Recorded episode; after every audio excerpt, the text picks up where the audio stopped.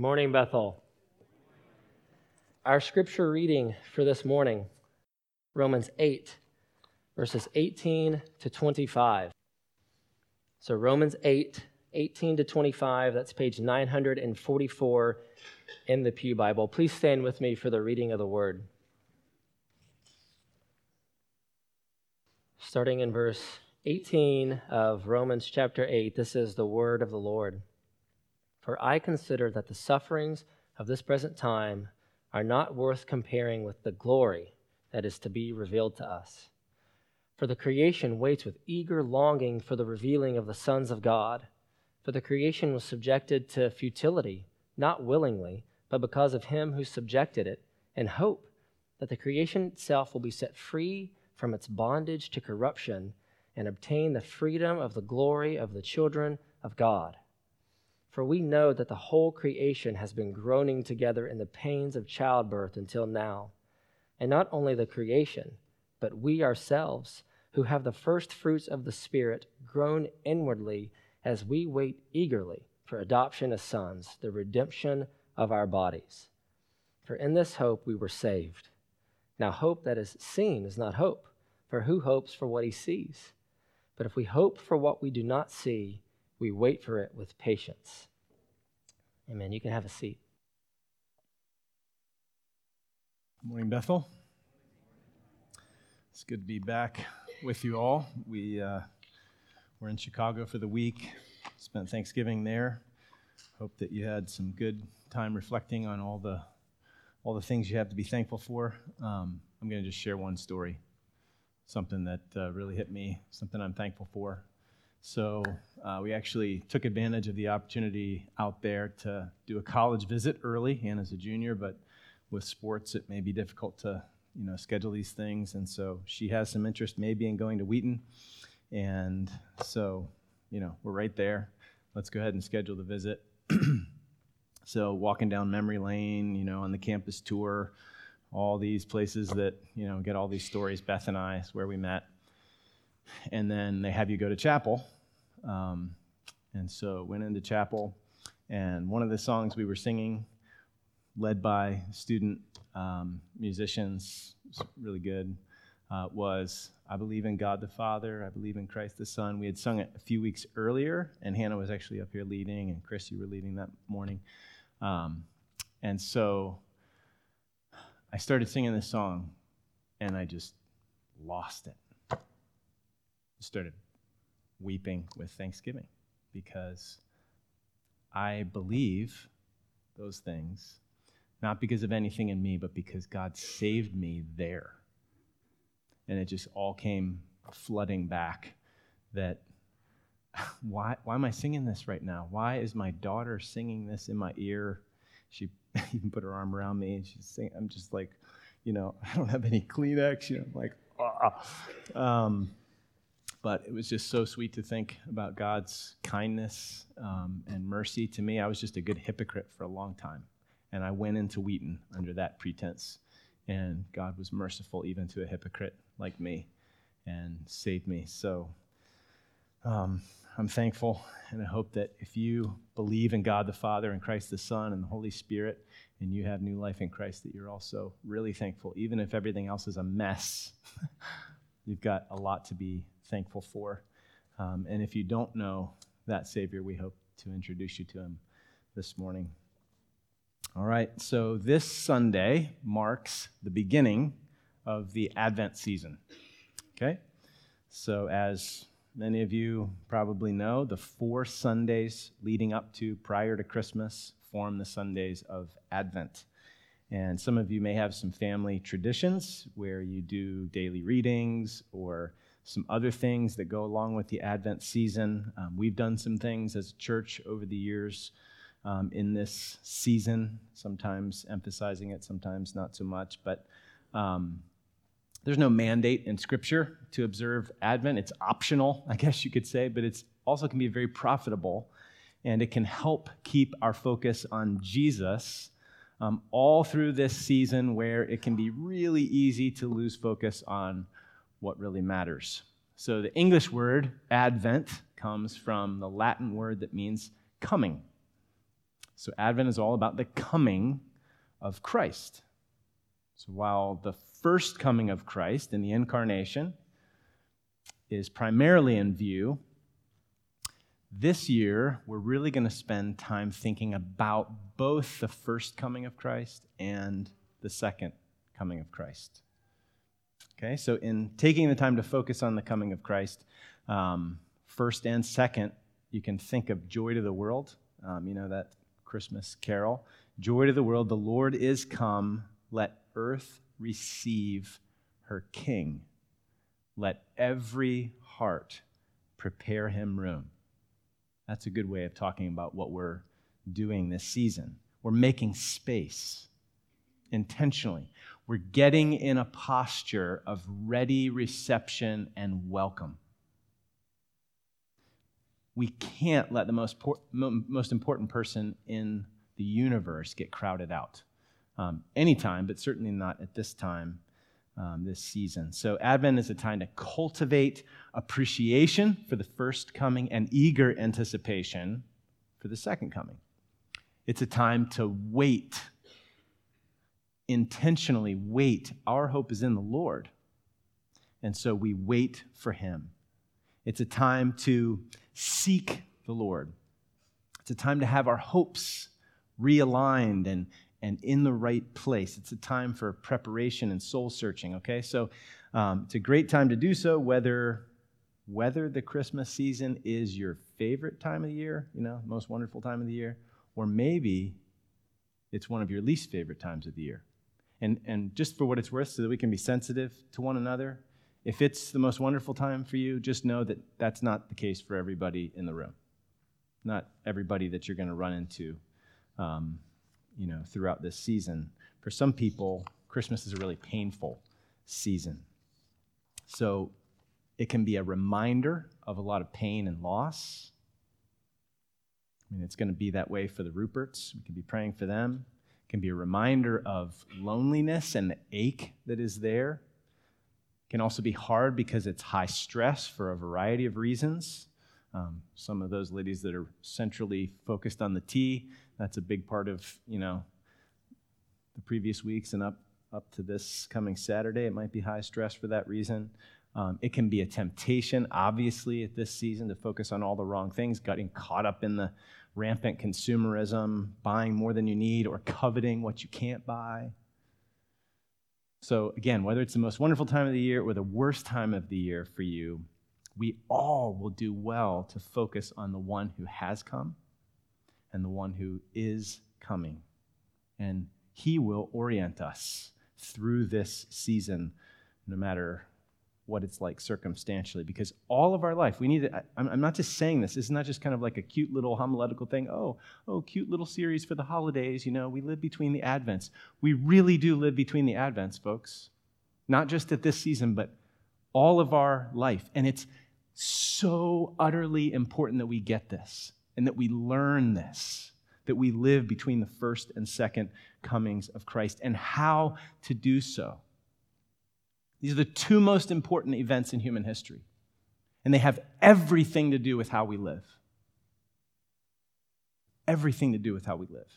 We need to learn to live centered on the first Advent, the first coming of Christ. We need to believe in what has been done. We need to celebrate it and know the security, the soul-level security that can come from being focused there.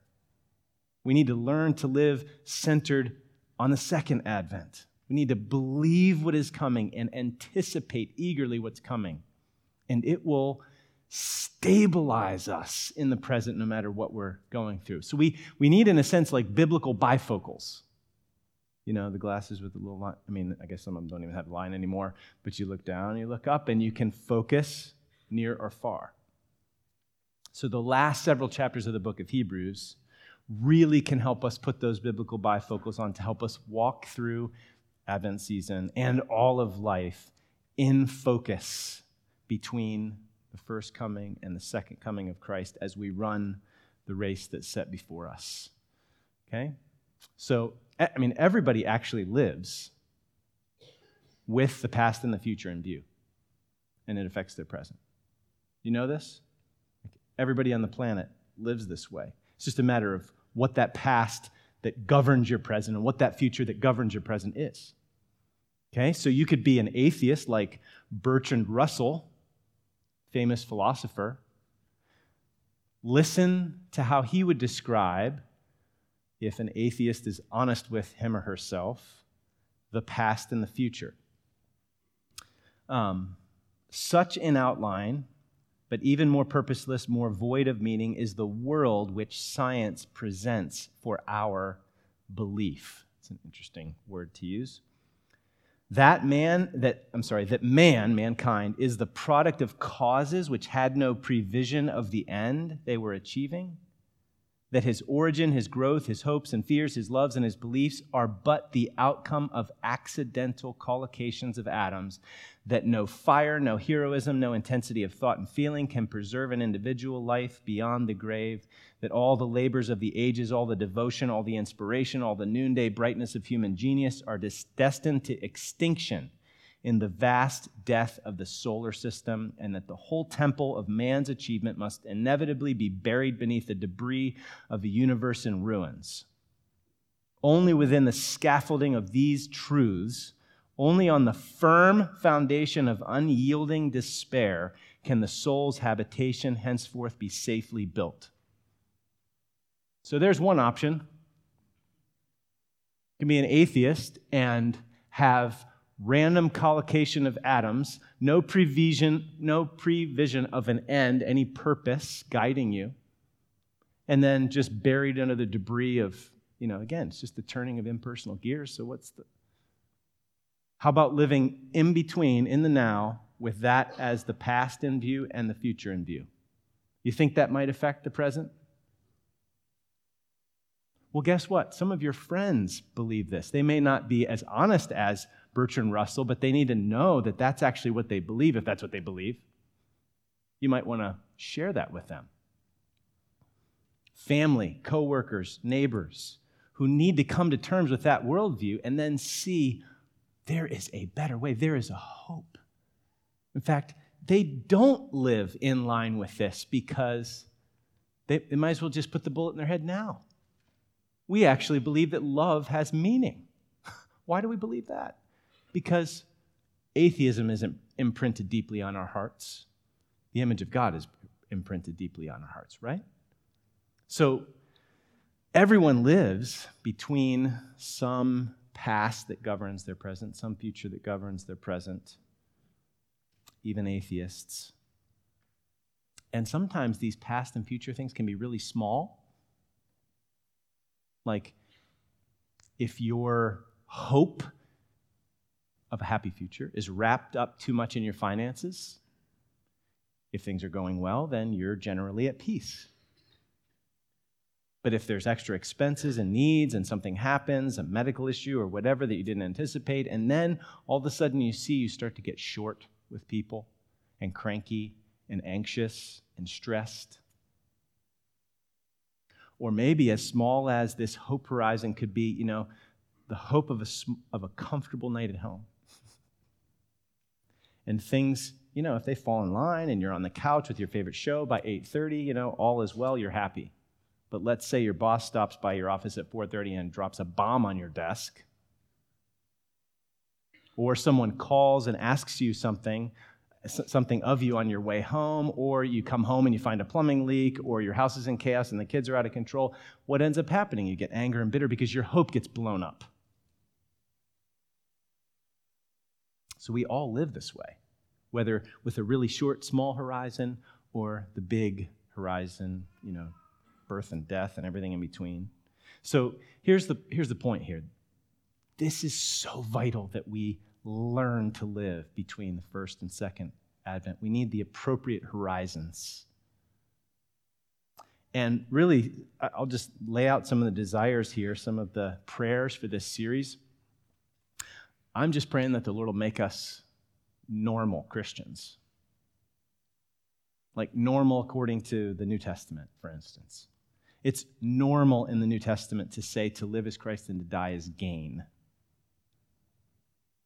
It's normal to eagerly wait for our Savior from heaven our true home. And see, if we really get this, it has such impact in the now, stuff like endurance, that we not give up. I mean, do you need resilience and stability? Do you need to fight against a kind of defeatist or fatalistic mentality that can creep in? This will help. I mean, the Lord needs to put some fight back into some of us to run the race that's set before us. Some of us are just like ready to throw in the towel. How about joy and some buoyancy to that joy? The end of Hebrews is all about this kind of stuff. It's going to help us to live this way between the first and second Advent, to learn it. The ability to suffer with joy, to even have your joy be out of reach of your circumstances. Anybody interested in that? It's going to adjust our expectations. It's going to keep us from drifting and wandering. And we need to know that when we run this race that's set before us, we don't run it alone. We need to learn to run it together toward our eternal home, helping each other and bringing along as many as possible. So those are just a few purposes for this series that's going to last through Advent and a little bit beyond. So we're going to have 5 weeks, chapter 9, chapter 10, chapter 11, 2 in chapter 12, and then 1 in chapter 13, the first of the year. Okay, so a little orientation of the book of Hebrews before we dive into chapter 9, because we are diving in, and some of you might not be familiar with the book. Again, hard to find a better place than the book of Hebrews for living between the first and second Advents. This book is all about the preeminence and the superiority of Jesus. It just says all over the place, he's better, he's better, he's the best, he's the best. It exalts him in his first coming, all that he is, all that he came to do. So look back at Hebrews chapter 1. If you're not open to Hebrews yet, the book, I mean, I hope that your heart is open. You can find it on page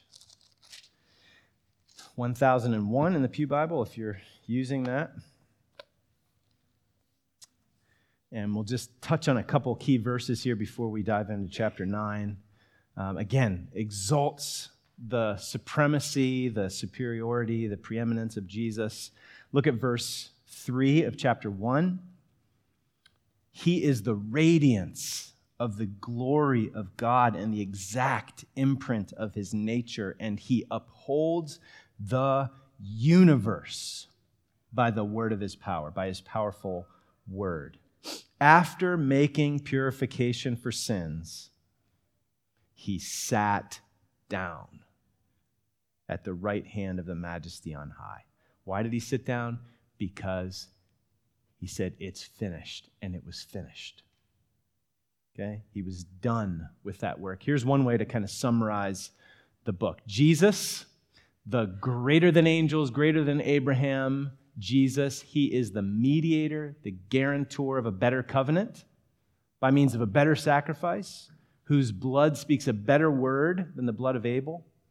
And God provided something better in the new covenant, holding out a better hope established on better promises. And when you are a member of this new covenant people, you have a better possession, you desire a better country, and you'll rise to a better life.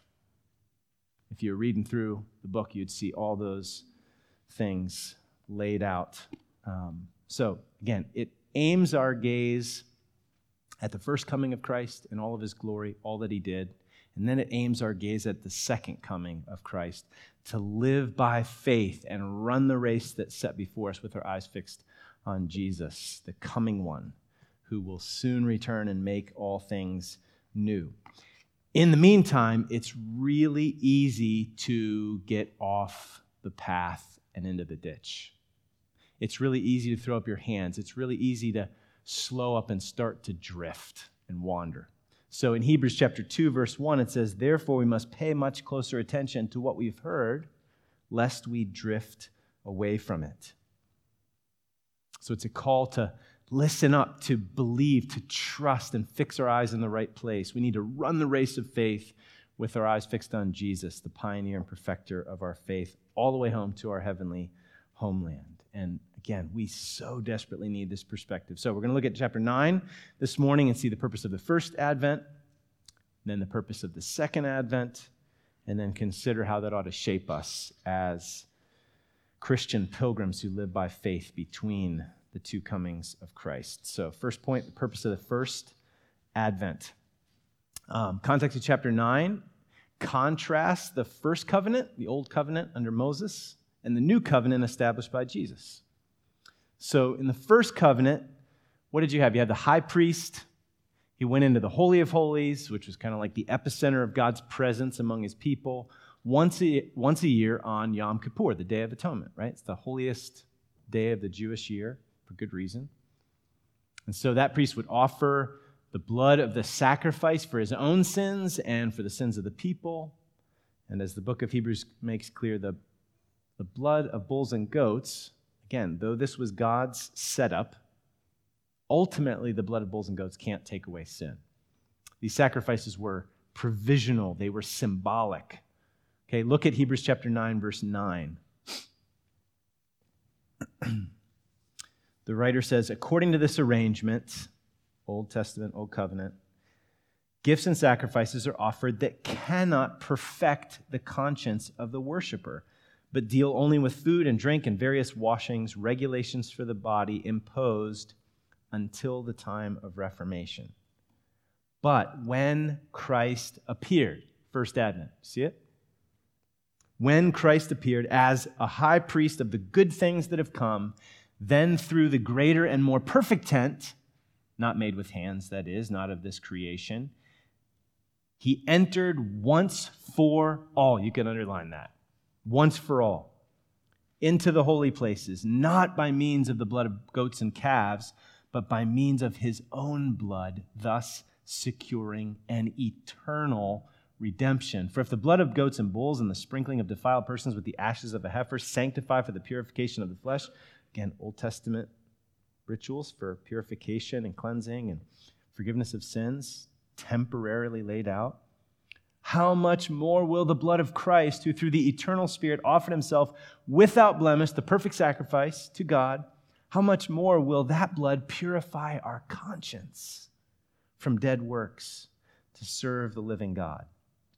Therefore, he is the mediator of a new covenant, so that those who are called may receive the promised eternal inheritance, since a death has occurred that redeems them from the transgressions committed under the first covenant. So Jesus has appeared. You see it there in verse 11. He has come, and so we need to ask the question, why? What's the purpose? And we're going to look and find the answer in our text for this morning. Look at verse 22. Indeed, under the law, almost everything is purified with blood, and without the shedding of blood, there is no forgiveness of sins. So, why? Why all this sacrifice? Bloody, it's so gross.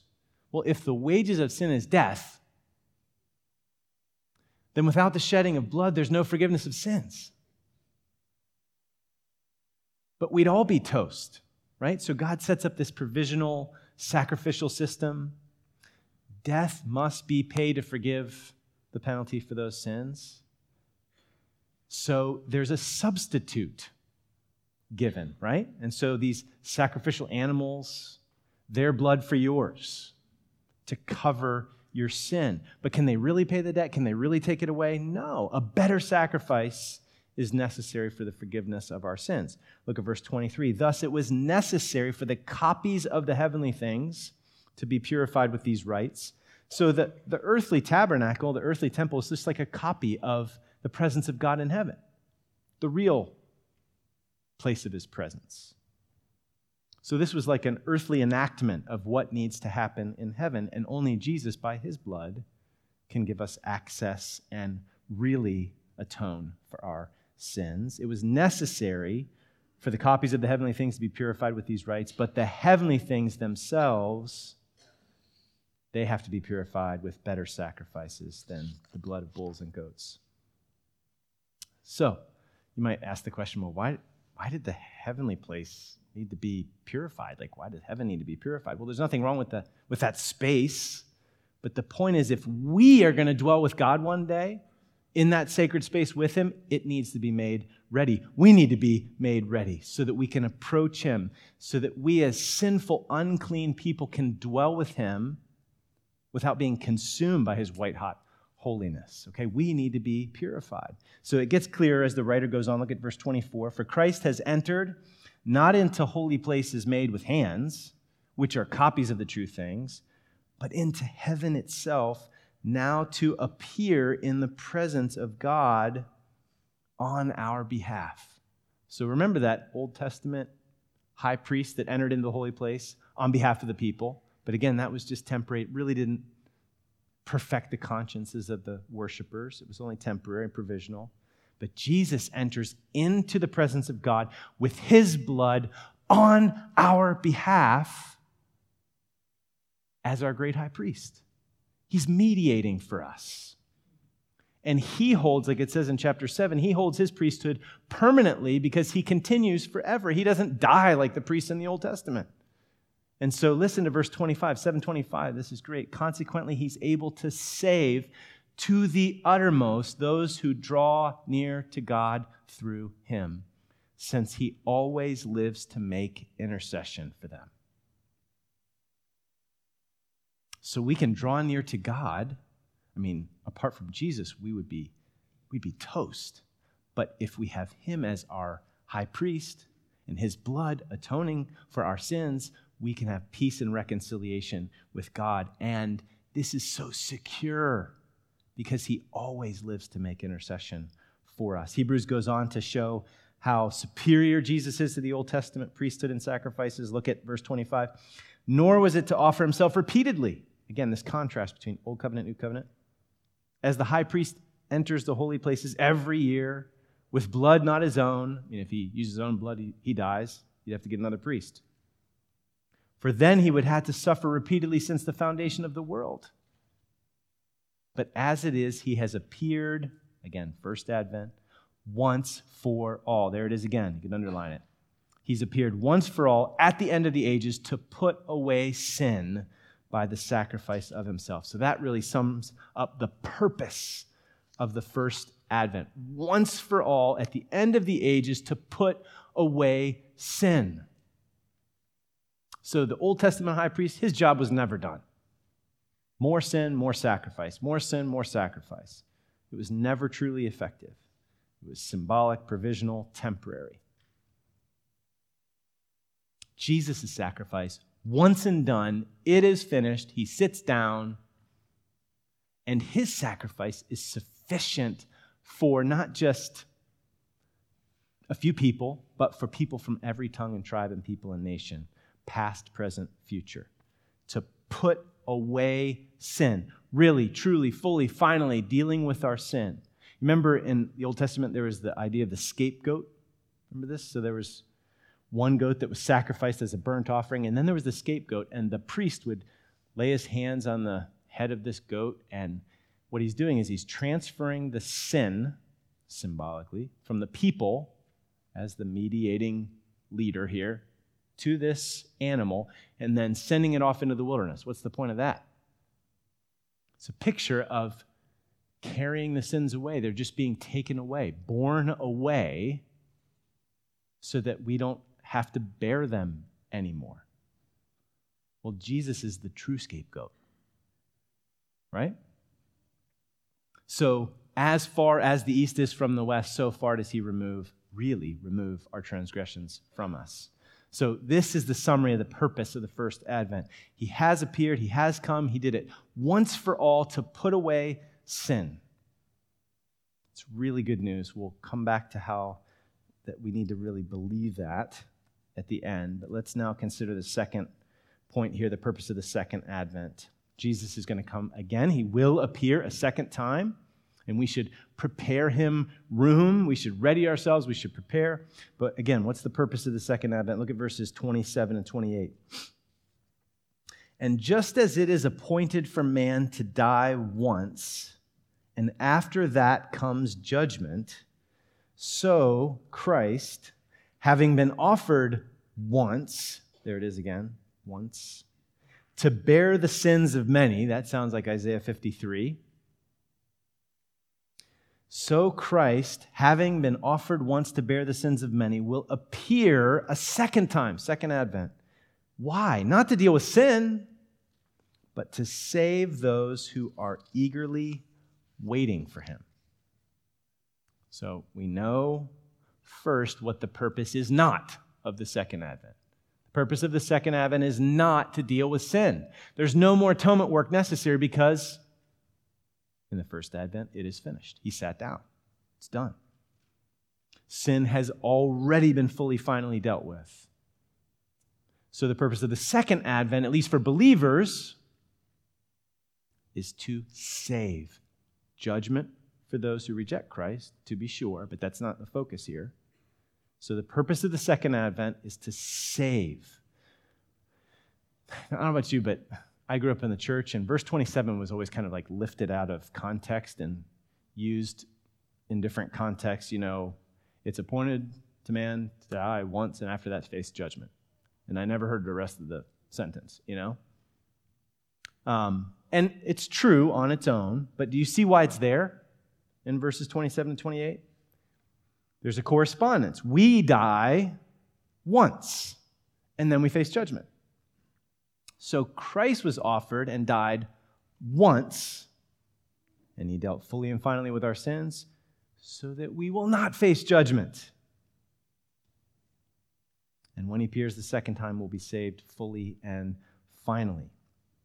So just see what's going on there in context. But before we move on, let's pause for a moment at verse 27 and let it sink in, because even though it's not the main point of these verses, it is a true and powerful point that I think we need to come to terms with. Just as it is appointed for man to die. Listen up, family.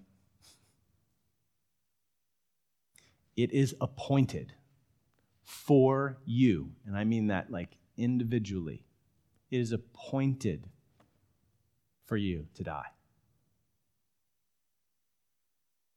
You have an appointment with death.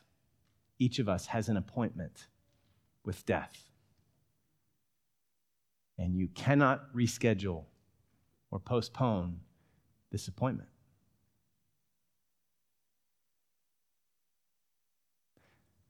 I think sometimes it starts to get a little closer and more real to us when someone close to us dies or when we have a scare.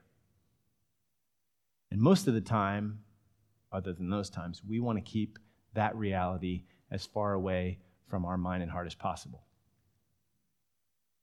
But we need this to sink in so that we are living in light of reality. It is appointed for each of us to die. Listen to Psalm 139. Your eyes saw my unformed substance. In your book were written, every one of them, every one of my days, the days that were formed for me, when as yet there was none of them. James 4:13, come now, you who say today or tomorrow we will go into such and such a town and spend a year there and trade and make a profit. Yet you do not know what tomorrow will bring. What is your life? You are a mist that appears for a little time and then vanishes. Instead, you ought to say, if the Lord wills, we will live and do this or that. Only if the Lord wills will we live. You and I, we've got an appointment with death. God set it for you. It's appointed. It's appointed for you by someone else, God. And you cannot cancel or postpone it. And judgment follows death inevitably. There's no escaping this. Just want to make sure that we're really clear here. I would be unloving to not be really clear on these things. There is no post-mortem opportunity to change your mind and repent. You're not in control of your death, and then afterwards, there's not going to be a second chance. There are no second chances after death.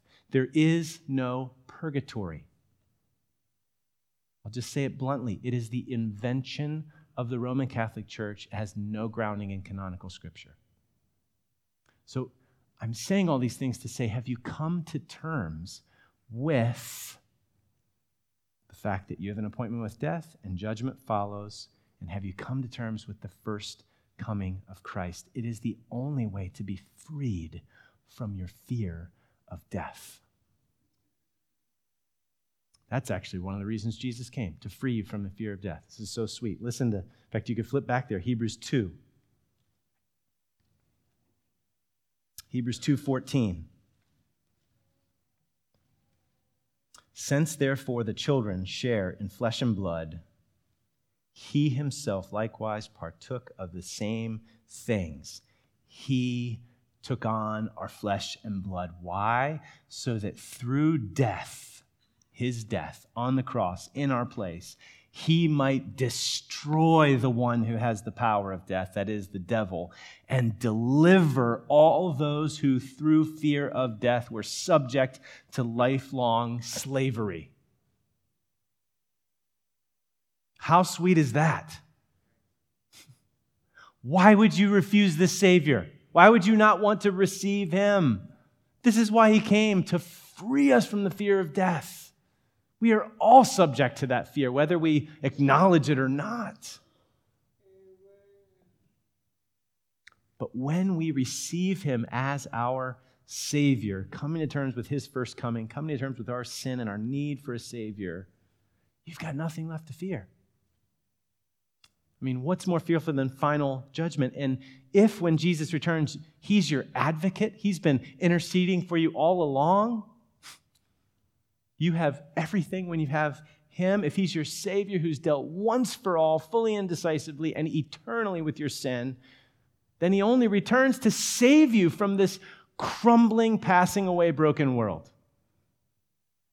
No more need for atonement, already finished, once for all. His second advent is for saving, for the final rescue, for the final redemption, to deliver us all to the glory and joy that Tyler preached about so well last Sunday from Revelation 21:1-8. I mean, if Tyler's message didn't put some eagerly waiting in you, then you need to go listen to it again.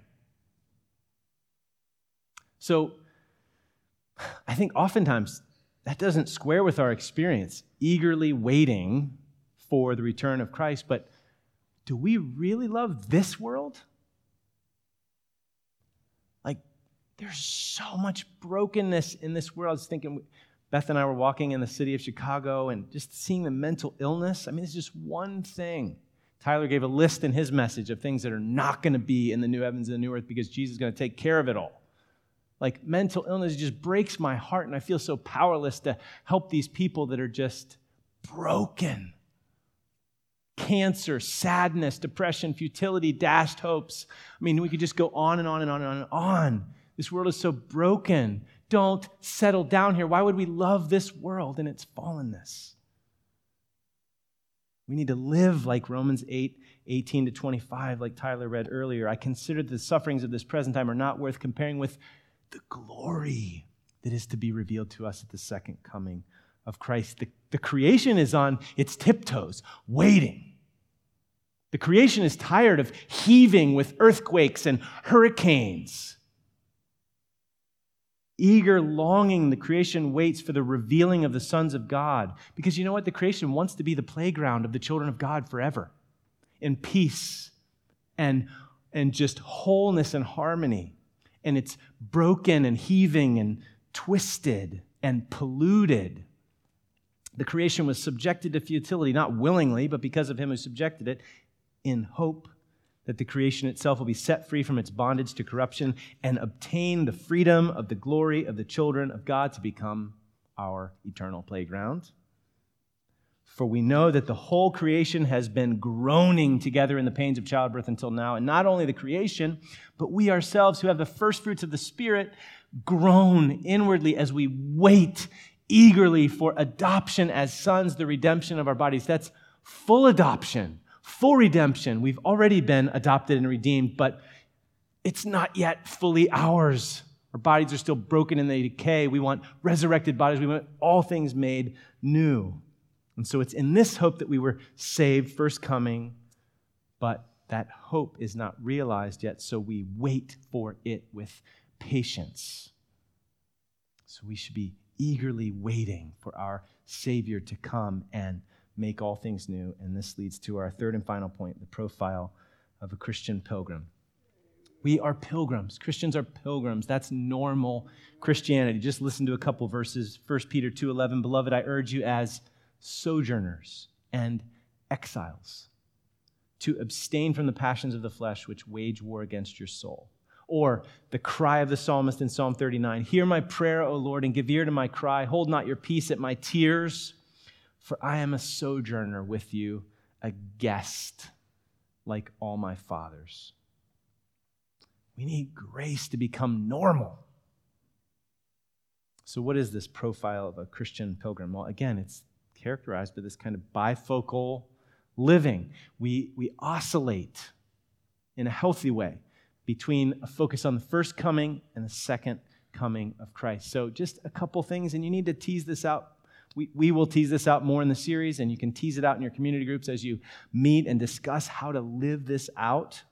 But we live in light of the first Advent. I mean, how does our once-for-all, better eternal redemption affect us now? It means, guess what? You're not on trial with God. Some of us live like we're on trial with God. Like, you've got the rose, he loves me not, or whatever flower it is, daisy, I don't know. He loves me not, he loves me. I haven't had a quiet time in 2 days. He must be really angry at me. What is this formula garbage? No, once for all eternal redemption. If you're convicted, it's just because he wants to feed you more grace, not so you can check more boxes off on your Bible reading program, for crying out loud. It's a relationship with the eternal God of the universe that loved you so much that he came after you. So you're not on trial. It's once and done. That has huge implications. And I don't think we come to terms with that very easily. I think we have to keep believing that. It needs to just soak down into our souls. You don't have to walk on eggshells with God.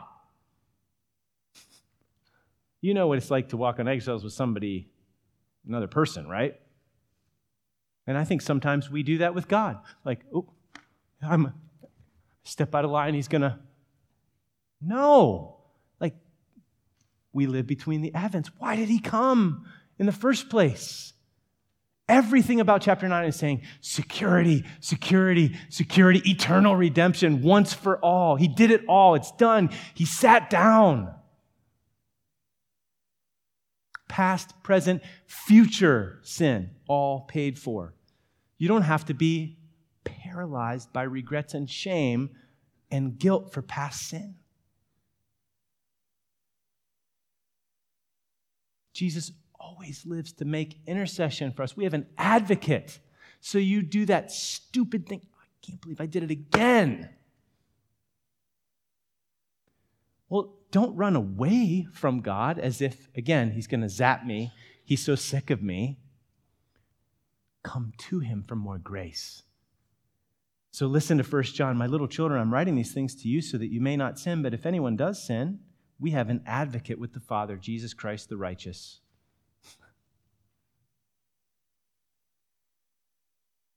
So do you see how a focus on the once-for-allness of the first coming of Christ has everything to do with how we face the now? Whether it's moral failure and guilt, again, we don't do penance as Christians. We don't beat ourselves up. We mourn over our sin, but we don't beat ourselves up as if that's going to gain us something with God. It's once for all, it's done. How about if you have let yourself down? Is anybody disappointed with who they've become? I'm not. I just feel like a failure.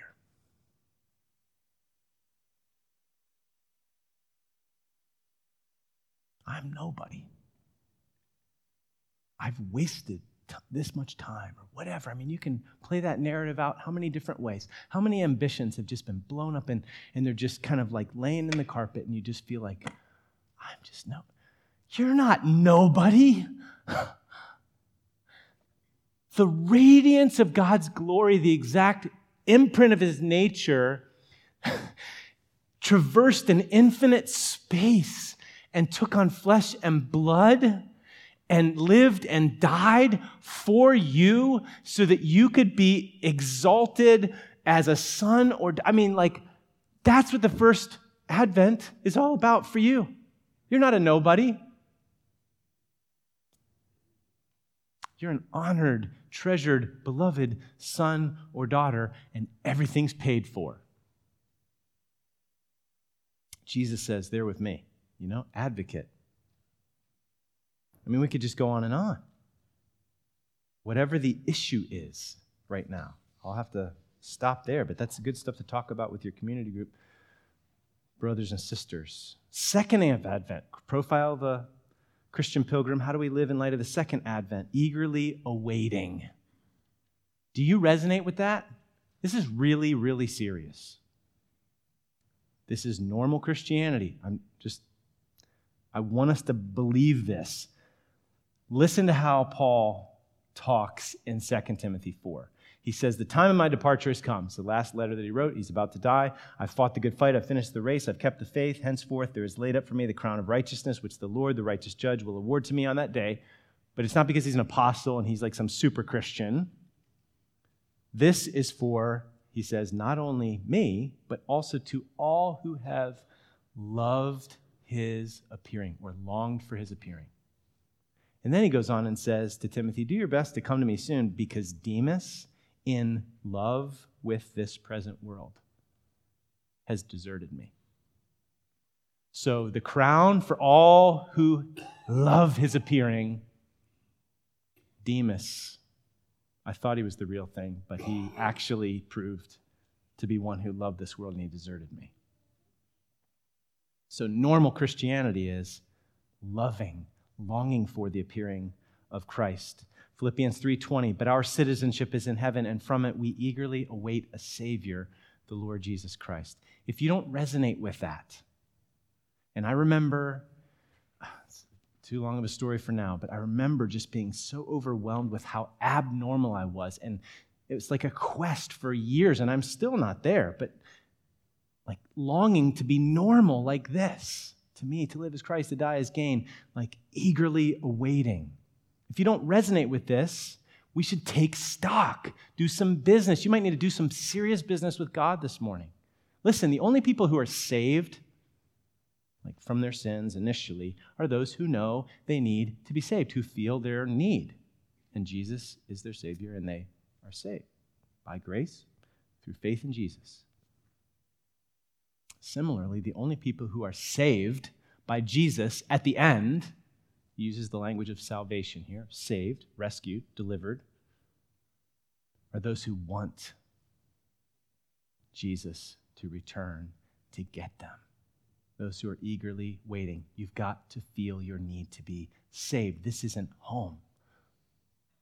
This world is not our life. Christ is our life. So if to you to live is this life and to die is loss, then maybe you love this world and not God. And it's God's kindness to show you that this morning so you can repent and trust in Jesus that he would be your treasure. I mean, what if you knew someone, a good friend, who is engaged to be married and they were not looking forward to the wedding day? You would want to intervene. There's something wrong with that picture. Well, Jesus is like an eternal husband, and he's coming back to get us. And if we're not looking forward to the wedding day, there's something wrong. Listen to John Piper. "This eager expectation for Christ is simply a sign that we love him and believe in him authentically. There is a phony faith that once only escaped from hell, but has no desire for Christ. That does not save, and it does not produce an eager expectation for Christ to come. It would rather that Christ not come for as long as possible so that it can have as much of this world as possible. But the faith that really holds on to Christ as treasure and hope and joy is the faith that makes us long for Christ to come, and that is the faith that saves. So I urge you, turn from the world and from sin and to Christ. Take him not just as your fire insurance policy, but as your eagerly awaited bridegroom and friend and Lord. Remember James 4? Do you not know that friendship with the world, you adulterous people, do you not know that friendship with the world is enmity with God? Therefore, whoever wishes to be a friend of the world makes himself an enemy of God. Or do you suppose it to no purpose that the Scripture says he yearns jealously over the Spirit that he's made to dwell in us? He's jealous for our hearts, for our affections, that they would be all his, that we would be faithful. And he gives grace to those who humbly recognize that their heart is divided. He gives grace. That's why we're here this morning, because we need grace to be normal Christians. Therefore, it says, God opposes the proud who have a divided heart, but gives grace to the humble. So submit yourselves, therefore, to God. Resist the devil. He will flee from you. Draw near to God, and he will draw near to you. Cleanse your hands, you sinners, and purify your hearts, you double-minded. Humble yourselves before the Lord, and he will exalt you. So profile of a Christian pilgrim, looking back on the first Advent in faith with this deep and growing gratitude for the once-for-all sacrifice of our Savior in our place for our sins. We can never focus too much on the first coming of Christ. And then focusing on the second Advent, looking forward to the second Advent in faith with eager and growing anticipation for the day when all of our hopes will be fulfilled and all things will be made new. Listen to Jonathan Edwards. I'll close with this. In the Christian Pilgrim, and the musicians can come up. We're going to sing an appropriate song here to close. He has this great little article called The Christian Pilgrim, and I'll put a link to it on the blog or something, because it is a few pages of gold. Here's what he says. Heaven is that place alone where our highest good and highest end and highest good is to be obtained. God has made us for himself. Therefore, we attain our highest end when we are brought to God. God is the highest good of the reasonable creature, and the enjoyment of him is the only happiness with which our souls can be satisfied. To go to heaven, fully to enjoy God, is infinitely better than the most pleasant accommodations here. Fathers and mothers, husbands, wives, or children, or the company of earthly friends are but shadows. Good shadows, but shadows. But God is the substance. These are but scattered beams, but God is the sun. These are but streams, but God is the fountain. These are but drops, but God is the ocean. Therefore, it becomes us to spend this life only as a journey towards heaven, as it becomes us to make the seeking of our highest end and proper good the whole work of our lives. Why should we labor for or set our hearts on anything else but that which is our proper end and true happiness? So if our heart is with God, like where your treasure is, there your heart will be also. If our heart is with God, then we're going to sing this song and it's going to resonate. If it's not resonating, you can sing it as a prayer that it would be true. We are like people out of the promised land. We are out of Egypt. We've been delivered. We're in the wilderness and we can't wait to get home to Canaan. We're bound for the promised land. So we're on Jordan's stormy banks. There's a lot of storms and pain and brokenness in the wilderness between redemption out of Egypt and home in Canaan. But we're bound. We're headed. So we're a company of pilgrims singing together as we go, and we can't wait to get home. Let's pray. Lord, please own our hearts and make us normal Christian pilgrims. In Jesus' name, amen.